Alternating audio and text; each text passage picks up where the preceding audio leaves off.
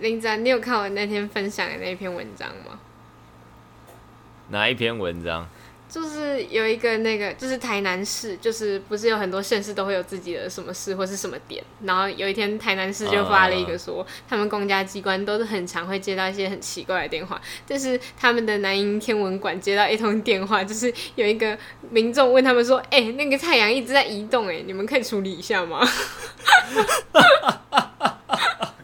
那人是有什么问题？然后那个管方他就是觉得很奇怪，然后他就问他说：“你是说那个在天上的太阳吗？” 他要确定一下是哪一个太阳。对啊，然后那个民众就跟他讲说，他从永康火车站骑到台南市都还在那边，你们不能处理一下吗？看，真的有个好笑的。不是，但那个民众几岁啊？他是就是到现在才突然恍然大悟，说：“一个那个太阳好像都没怎么在动，哎，这样吗？”我也不知道他是怎样。然后那时候我分享，然后下面有一篇我高中同学留言，他说：“义务教育的失败者。”我觉得超好笑的。这义务教育应该是失败在，就是之前都没有带学生好好探讨一下这个问题，就是好，为什么太阳会一直在这边？而且他的他国中那个地科，他就应该已经有学到这个东西了吧？哎呦喂，这个真的是很困难啊！所以到到最后他怎么解决？就是那民众就起欢，然后他怎么办？最后就是那个那个管方他就跟他讲说，他可以去那个市长那边投诉。但如果是我们应该要处理的，就会请我们处理哦。哦哦哦！然后那个民众就挂掉了，就先丢给别人这样。看他是来乱的。我觉得他说不定是可能上班的时候被老板电，然后心情不好，他就想说，那我来闹一下好了。就是别人给我无理取闹的要求，我也要给别人无理取闹的要求，这样。那你知道什么是无理取闹的要求吗？就是要求男生不可以在交往之后碰别的女生。完全完全很合理，超级无敌合理，这个才接近我们今天要讲的主题。太荒谬了！就是我们对于我们来说，我们交往之后就是一个异性绝缘体，你们到底在闹什么？但是我们就会觉得，既然你已经有了对象，你怎么还可以去跟别的女生单独接触呢？那我们今天的主题就是这个：男生或是女生在有对象之后，应该要跟异性有多少的界限呢？我们开始吧。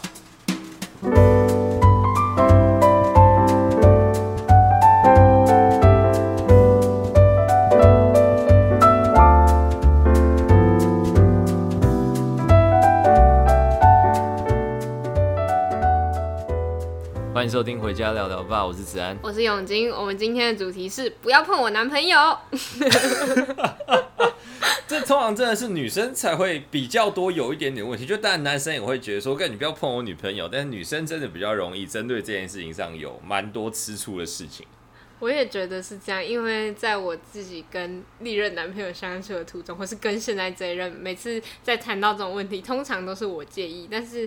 呃，我知道他也会有介意的时候，但他有时候会跟我讲说，嗯，就是我会问他说，你介意吗？然后他可能就会跟我说，嗯，有一点啊，但是其实没差，这样。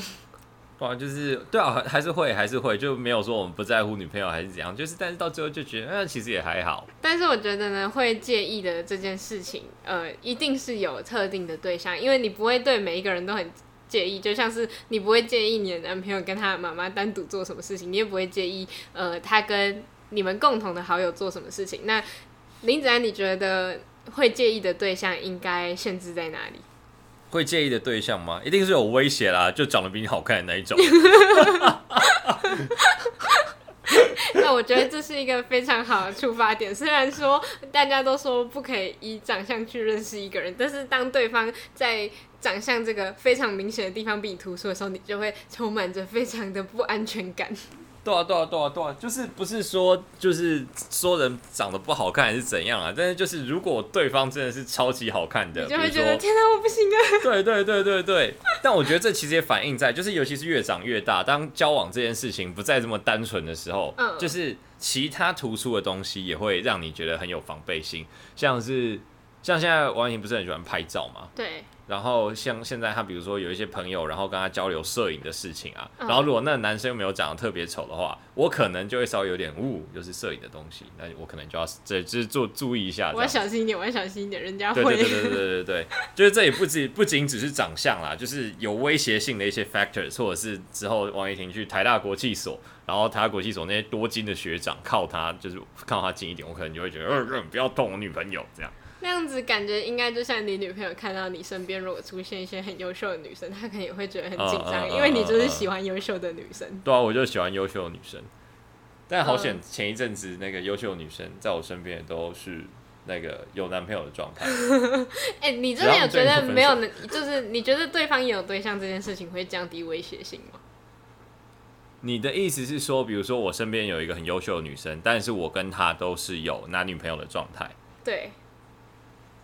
嗯，我觉得应该会吧，就是因为你要相信你男朋友嘛，然后就是在这个这个这个这个基础之上，然后你也会相信别人大概会遵守一些道德标准，所以这样的几率的确是比较低一点点的。那如果对我来说，如果王一婷跟一个很优秀的男生，然后他有女朋友出去的话，我也会觉得就比较还好一点点。你觉得是吗？就是你觉得你会降低你的戒心吗？我觉得。不会，而且我如果是我自己，就算我现在有男朋友，我也会避免去接触那些有女朋友的男生。你就是完全不相信道德这件事情，对不对？啊，你可以相信你的男朋友，但是你没办法保证其他人他们也一样遵守这个道德规范在走啊。可是你既然相信你男朋友，你就要相信他不会被别的女生诱惑啊。哦，好了，那那帮我讲一个例子好了，就是 我我也想一下，就是我男朋友他之前有去那个阿里山玩，他跟他的一群朋友，班上的朋友有男生有女生，然后、嗯、呃他在一个他们班一个蛮可爱的女孩子，然后那个女孩子也有男朋友。然后他是现场唯一一个男生有女朋友的，所以女生是给他在。然后我就问我男朋友说：“那为什么是给你在？”我就说：“我觉得这样子好像不太对。”然后他跟我就他就跟我说：“但是他有对象，我也有对象，我们两个在一起就是最安全的组合啊。”他是这样告诉我。哦，对啊，对啊，对啊，对啊，对啊。但是我会觉得说，如果今天我是那个女孩子的话，我会觉得说，这个男生有男朋友，那我要给没有女朋友的男生载。没有，等下等下，没有女朋友的男生在。对，因为这样才不会制造别人之间的嫌隙。但是我相信我的男朋友相信我，所以我会跟呃没有女朋友的男生一台车这样。好奇怪哦！真的假的？这所以这是我怪怪的哦。我觉得我觉得超奇怪的啊！就是你既然相信他，我那你相信你的男朋友相信你，对啊，所以你觉得你不会去动别人。对，就是他相信我不会跟其他的男孩子有一些超过就是逾矩的行动，那我就可以去选择我要去找一个比较不会制造出问题的人。哦，所以你是要保护有男哎有女朋友的男生，你的出发点是这样？对，而且尤其是我自己在跟这人在一起之后，我非常清楚的意识到，呃，就是。呃，一个女生跟一个男孩子多好的时候，那个女生会有多讨人厌，所以我现在都会避免跟这些有女朋友的男生太好。哦，我懂你意思，我懂你意思。那我觉得这是男生女生相信的东西不一样。嗯，我们男生相信的是一个普世的道德标准，嗯，你们相信的是你心中的这个男生。没错。这对吧？对吧？这这个这个就应该就对了，这个、应该就对了。就是我们相信，不管怎么样，反正就是他就是 taken，然后我们就是忠诚的这样。但你们不相信忠诚这件事情，没错，你们只相信这个家伙。对，那我们前面铺垫了这么久，接下来我们还想了几个情境剧，然后想让大家听听看，顺便我们两个人分享一下我们自己介不介意这些在这上面的经验哦。对。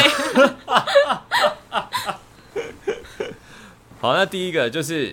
这个是有关吃饭的问题哦。那我相信，如果是非常要好的朋友，比如说我跟 Jenny 郭，哎，不是 Jenny 郭，Jenny 郭是另外一个人，Jenny Jenny 陈，Jenny 陈。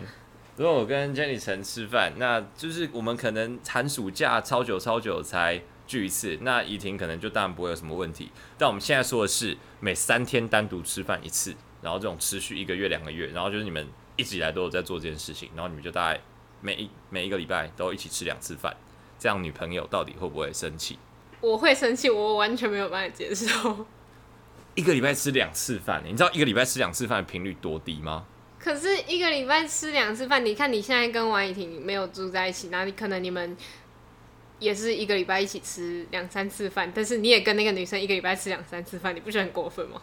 然后这样就 equal 了，你们 equal 的标准也太低了吧？我没有办法，我真的没有办法，而且是单独吃饭。如果说你们是一群朋友一起去吃饭，我就会觉得 OK 啊，OK 没有问题。但是你们为什么一定要每三天就单独吃饭一次，然后还持续这么久？如果是你们两个有什么事情要一起做，然后每三天一起吃饭的，我就觉得 OK。但是就真的只能持续那一阵子。但是如果你们是一直都这样的话，我会觉得很过分。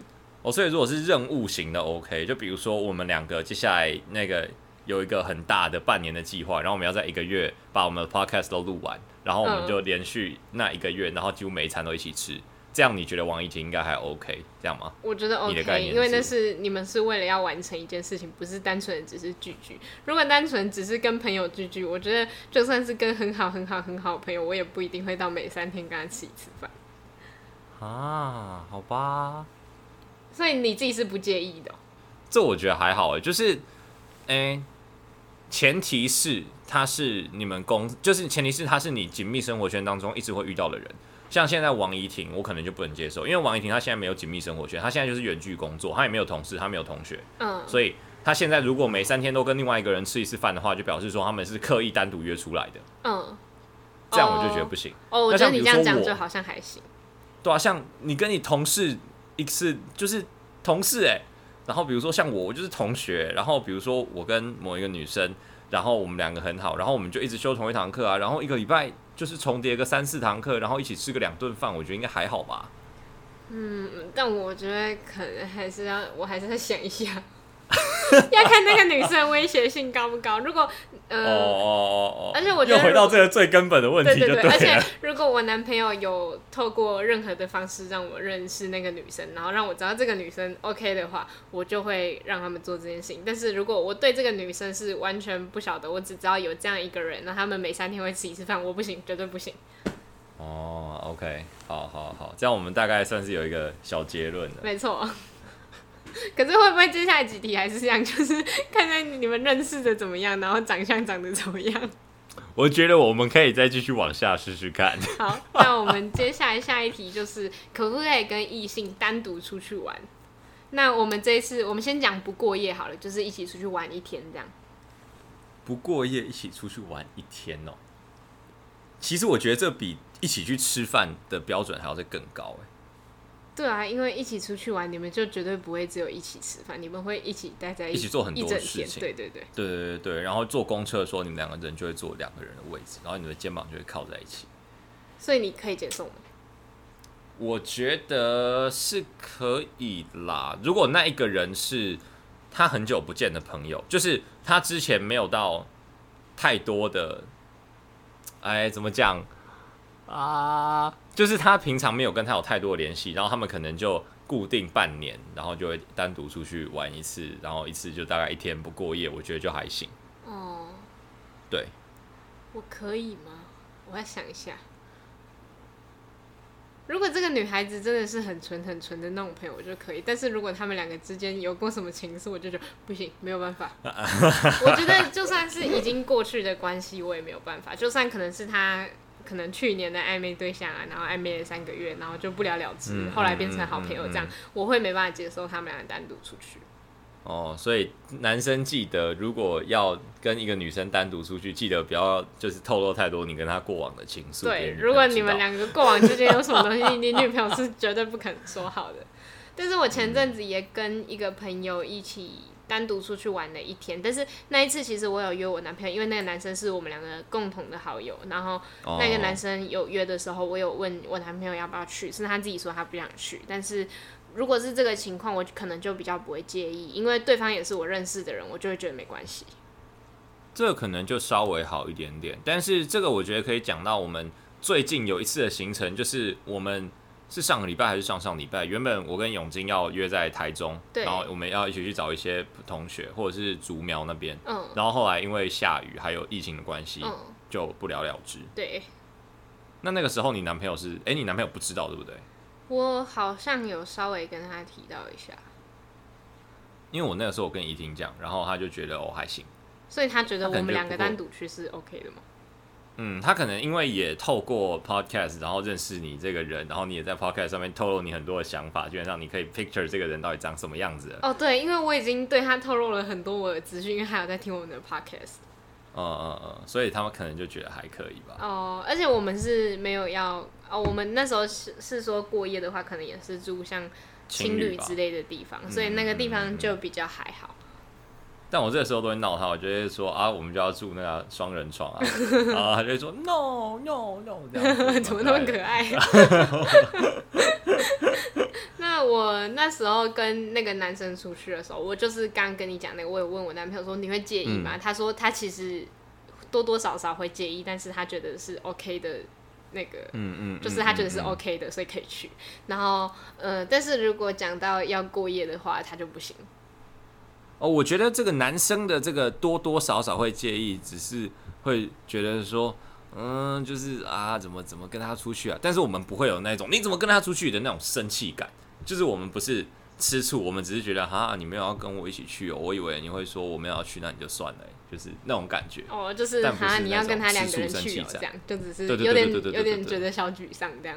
嗯嗯嗯嗯。哦，所以男生其实不是吃醋哦。对，那个要怎么讲？你你有办法？就是讲出一个，嗯，就是比较像失落感吧。就是你觉得说，哦，哦我没有要去啊，真的、哦，你要跟他去啊，你们两个去哦，那你们两个是不是要一起出去玩，然后玩得很开心，然后就哈这样子？对啊，就哭啊，就会觉得难过。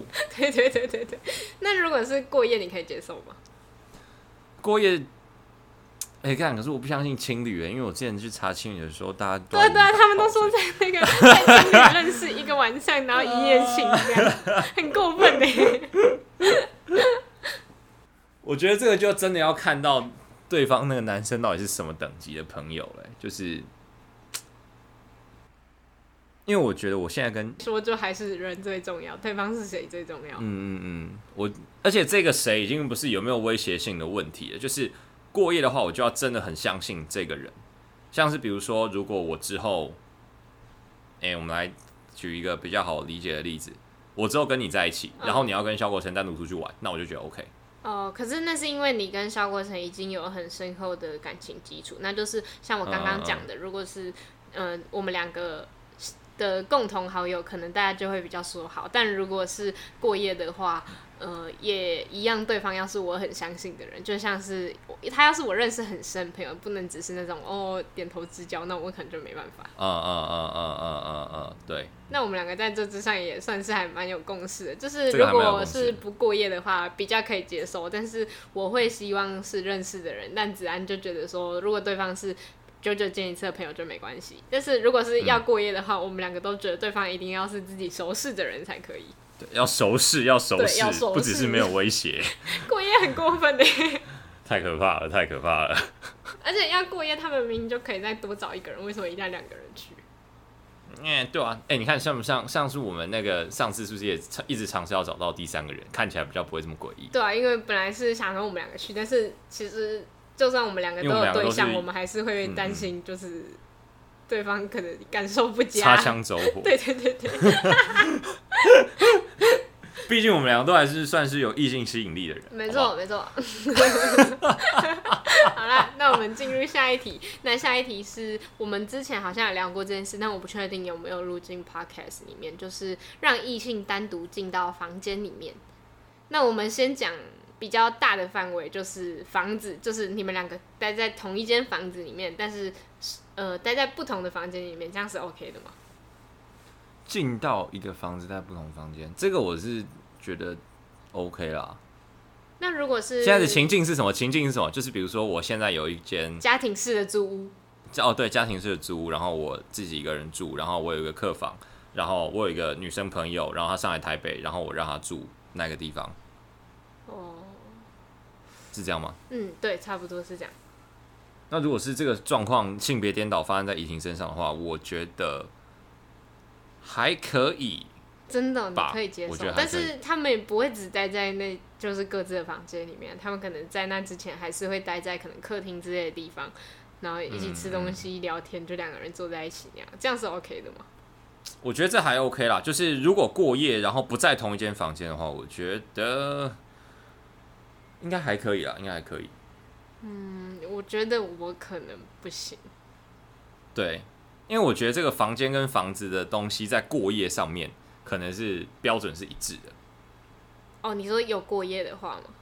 嗯、那如果只是他只是单纯进来，然后可能去呃另一个房间，就可能下大雨，然后临时他去另一个房间的浴室洗个澡，然后就走，这样可以吗？这样 OK 啊，这样这样绝对 OK，这样绝对 OK，甚至没有考虑的范围。哦，真的、哦。可是如果对方是很有威胁性的人，或是那种让我觉得嗯这个女生不安好心的那种女生，她就算只是来洗澡，我还是会觉得不行不行。的确啊，因为女生洗澡的这个门槛比较高，这男生女生觉得有差，因为女生洗澡门槛很高嘛，嗯、就是女生要在别人家洗澡，跟男生要在一一个女生家洗澡，哦、这个 level 差很多嘛，呃。哦，那我觉得介意的对象还有一点是，这个女生会不会让我觉得她是不怀好意，或是她就是让我觉得，嗯，她就是个臭婊子这样，或者是她身材超好。呃，我觉得身材好还好，就是如果那个女生自己本身是很有分寸的人的话，我就会觉得 OK。因为我跟廖廷伟是不会介意对方看自己的手机，所以我们通常聊天记录啊，还是手机里面有什么东西，就是对方都会看到，但不是刻意去检查，就只是会看到这样。然后如果对方跟廖廷伟聊天的那个范围会一直让我觉得这个女生怎么这样讲话，她怎么会这样对一个有女朋友的男生讲话的时候，这个女生在我的心里就是一个不行的范围。哦、oh，OK OK，这样你还是有一点检查的性质吧？但其实也还好，有时候就是想看一下，但是有时候看到就会觉得，嗯，好像那也不太对哦，这样。嗯嗯嗯嗯嗯，OK OK。那如果是在同一个房间，然后一个男生下大雨淋湿进到王一婷的房间，然后要洗澡，这个我觉得可能就有一点讨论空间了。我觉得这个其实。但是我觉得，如果是那个不得已的状况，然后我真对方真的让我知道，那个那个人来洗了澡，冲一下他就走了，我觉得好像还行。嗯、但是像你刚刚讲的那样，女生要在别人家洗澡，其实是一件比较困难的事情。嗯嗯嗯嗯嗯，对。但是我觉得，哦，可能是因为我现在浴室比较小吧，所以我觉得如果王一婷现在住在我这个房间，然后她跟我说有一个男生下大雨淋湿，然后要来我的这个这个租屋处的浴室换衣服的话。那我觉得我自己可能不太行哎。哦，所以其实是跟大小还是有关系，嗯、就是那个空间的差距。就如果你只是一个人租一间小套房，嗯、然后有一个小浴室，对方来的话，我也会觉得好像稍微有一点。对对啊，就是它就是一个小浴室而已，然后它不可能完整的出来，你知道吗？就是。他没有办法在里面把自己变成一个人的样子再出来，他出来的时候一定都还是头发湿湿的、啊，然后什么什么样子，然后我想到他出来那个样子，我就觉得不太妙。哎、欸，但我觉得这样女孩子更过分，因为女孩子说不定她就刚洗完澡，全身湿湿的，然后她也没穿内衣，然后头发湿湿的，整个人看起来一副就是我刚洗完澡那样子，我这样就不行了。对啊，对啊，对啊，我觉得洗澡这个可能不太行。所以其实让异性单独进房间这件事情还是有一点困难的。我自己也有跟廖廷伟讨论过这件事情，因为呃之前他朋友来找他的时候住在他的房间，但是当天晚上就是廖廷伟跟我睡，然后让他朋友睡在他的房间，一个女生。他朋友是女生？对，是女生。哦、然后呃那时候他有提早跟我讲，我觉得这件事本身没什么问题，但是就是他女生朋友来了之后，本来是我们俩待在房间里，我的房间，然后他就突然问我说：“我可以上去打游戏吗？”我就问他说：“你觉得可以吗？” 因为那个女生她就是已经洗完澡，然后就是躺在床上准备要睡觉的那样子。然后廖天伟跟我说他要上去打游戏，这种时候我就觉得不太行。嗯嗯嗯。那如果是，哎，怎么讲？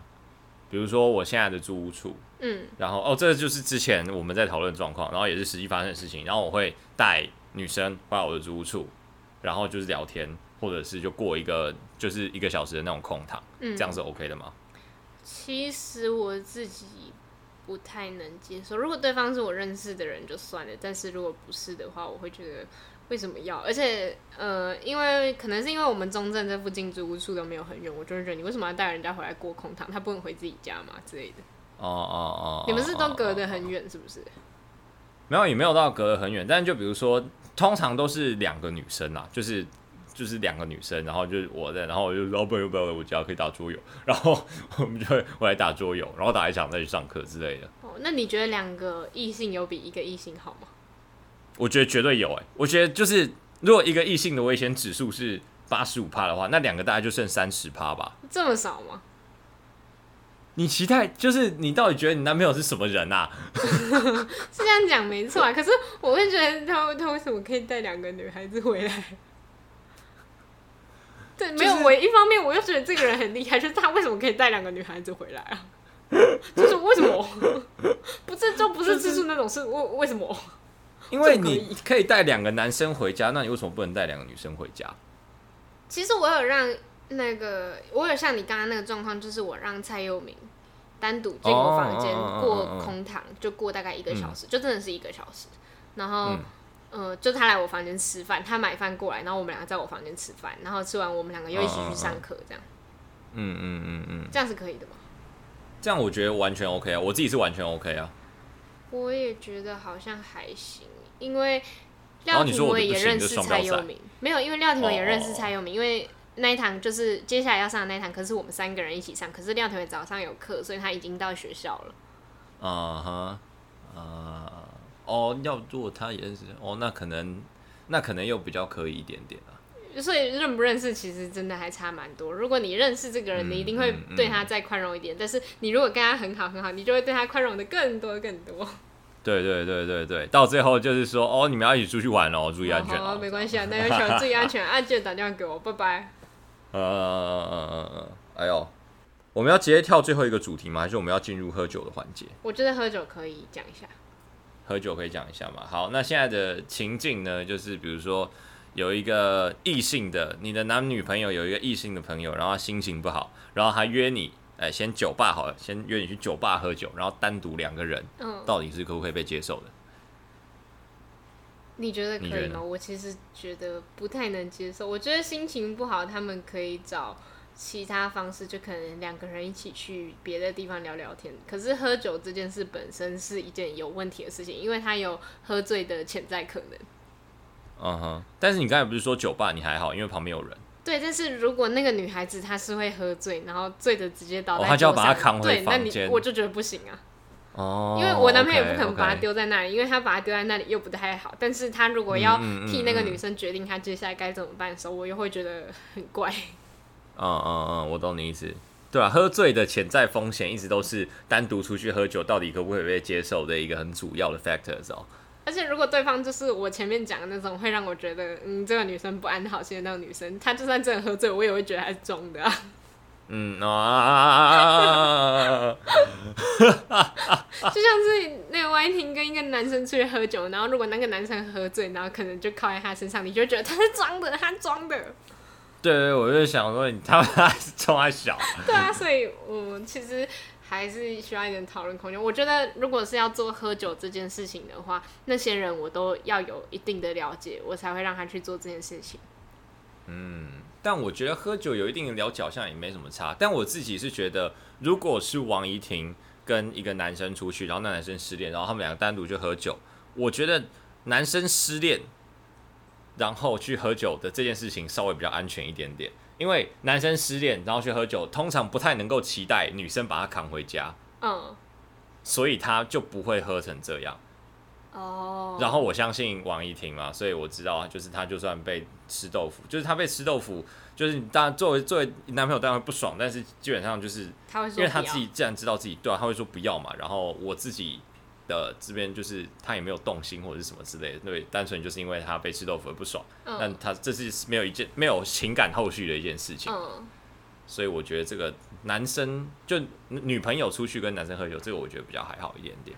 嗯，那如果是另一个方向，就是说他们单独去合体那种，没有比较没有买啤酒去合体那一种，对。哦，干这会聊出感情哎、欸，对我完全不行哎、欸。这个我可能要考虑一下，现在没有答案，这真的蛮难的。我觉得去酒吧喝酒本身我就不太能接受，除非对方是我已经有信任感的人。那这个信任感其实不一定要说我认识这个人，有可能是呃我男朋友很常跟我讲提到他的事情，然后这个女生会让我觉得很放心的时候，我可能就会让他去。嗯、但是酒吧已经是我能接受最底线、最底线、最底线的地方。合体感觉可以一言不合就开始亲亲了。对啊。合合体感觉就这样喝一喝，然后两个人然后就很安静，然后两个人对视就亲下去了。啊，就叫你不要看这么多电视，你就不听。那其实安全感这件事情，很多人说你在结婚前跟结婚后是有差。那你自己觉得，我们刚刚前面讲的这些东西，在结婚之后你会觉得有差吗？结婚之后，我觉得标准一定是会变得比较高一点点。真的假的？嗯，因为我知道女生结婚标准会变得比较低，但我觉得男生结婚标准会变得比较高。真的？为什么？嗯嗯嗯，对，因为。不知道，就是觉得会跑走啊。等下我想一下，我想一下要怎么支持我论述。你先讲，你先讲。嗯，可是我会觉得说，就是结婚之后，因为人家会说，男孩子要踏进，就是你们要踏进婚姻的时候，不管是男生女生，只要是要踏进婚姻的时候，你就是已经有一定的觉悟，就是就是这个人的的这种觉悟。所以我自己反而会觉得说，结婚之后，我们两个已经对对方有一个。更坚定的承诺，就是我们两个都非常确定就是这个人了，所以反而结婚之后，我会觉得比较有安全感，就比较没差。那我有另外一个反面的说辞，就是我都还没给你承诺，你凭什么管我？哦，你说在交往的时候吗？对啊，就是就是我都已经给你承诺，那你给我承诺，那我是不是可以管你更多？啊，但我觉得这就是两个人讨论的结果啊，因为有些人可以接受另一半管他那么多，但是有些人就是完全不能接受另一半管他。像廖廷伟有时候就会觉得我管太多，但是我有时候会觉得这应该是他要做到做好的事情。嗯，OK，嗯嗯嗯，因为结婚之后就会把我自己是会觉得，就是可能会把对方当自己来要求吧，就是。标准都会再提高一些些，就当然你在结婚的时候，你就预想这个女生就是已经达到你很多的标准，所以你才会跟她结婚嘛。但就是结婚之后，标准可能就还会再提高一些些，因为她就是你的另外一个自己啊，她就是你的另一半，所以就是对她的标准就会再高一些些。那我觉得你这个比喻有点让我想到，有些人说结婚其实算是一种卖，就是你签的那双那张结婚证书，其实有点像是卖身契。就是你差不多把自己一部分的自己卖给对方了，嗯嗯嗯，所以你应该要对对方负更多的责任，所以对方也可以理所当然的管你更多。其实就是有一点交换的感觉啊，就很像那个黑色白色融在一起的时候，太极都要把一个点给对方。哦，嗯嗯嗯嗯嗯。我觉得你这个讲的蛮好的，可以收尾，可以收尾了。好，那姚永金，你要不要再给一个，就是一种？大家听得懂的结论？大家听得懂的结论就是，我觉得，呃，其实跟异性出去这件事情，最多还是建立在两个人对对方的信任身上。但是，其实不是每个人都可以给对方一百趴信任，所以在这种时候，其实你真的要多照顾一下对方的情绪，因为有可能对方跟我一样是一个非常没有安全感的人。或者是对方跟我一样超级有自信，觉得根本就没有人抢得赢我。对，所以其实你们两个人之间的调配才是最重要的。你不要管别人去说什么，如果你心里没有觉得不舒服，那这件事情就是没有问题的。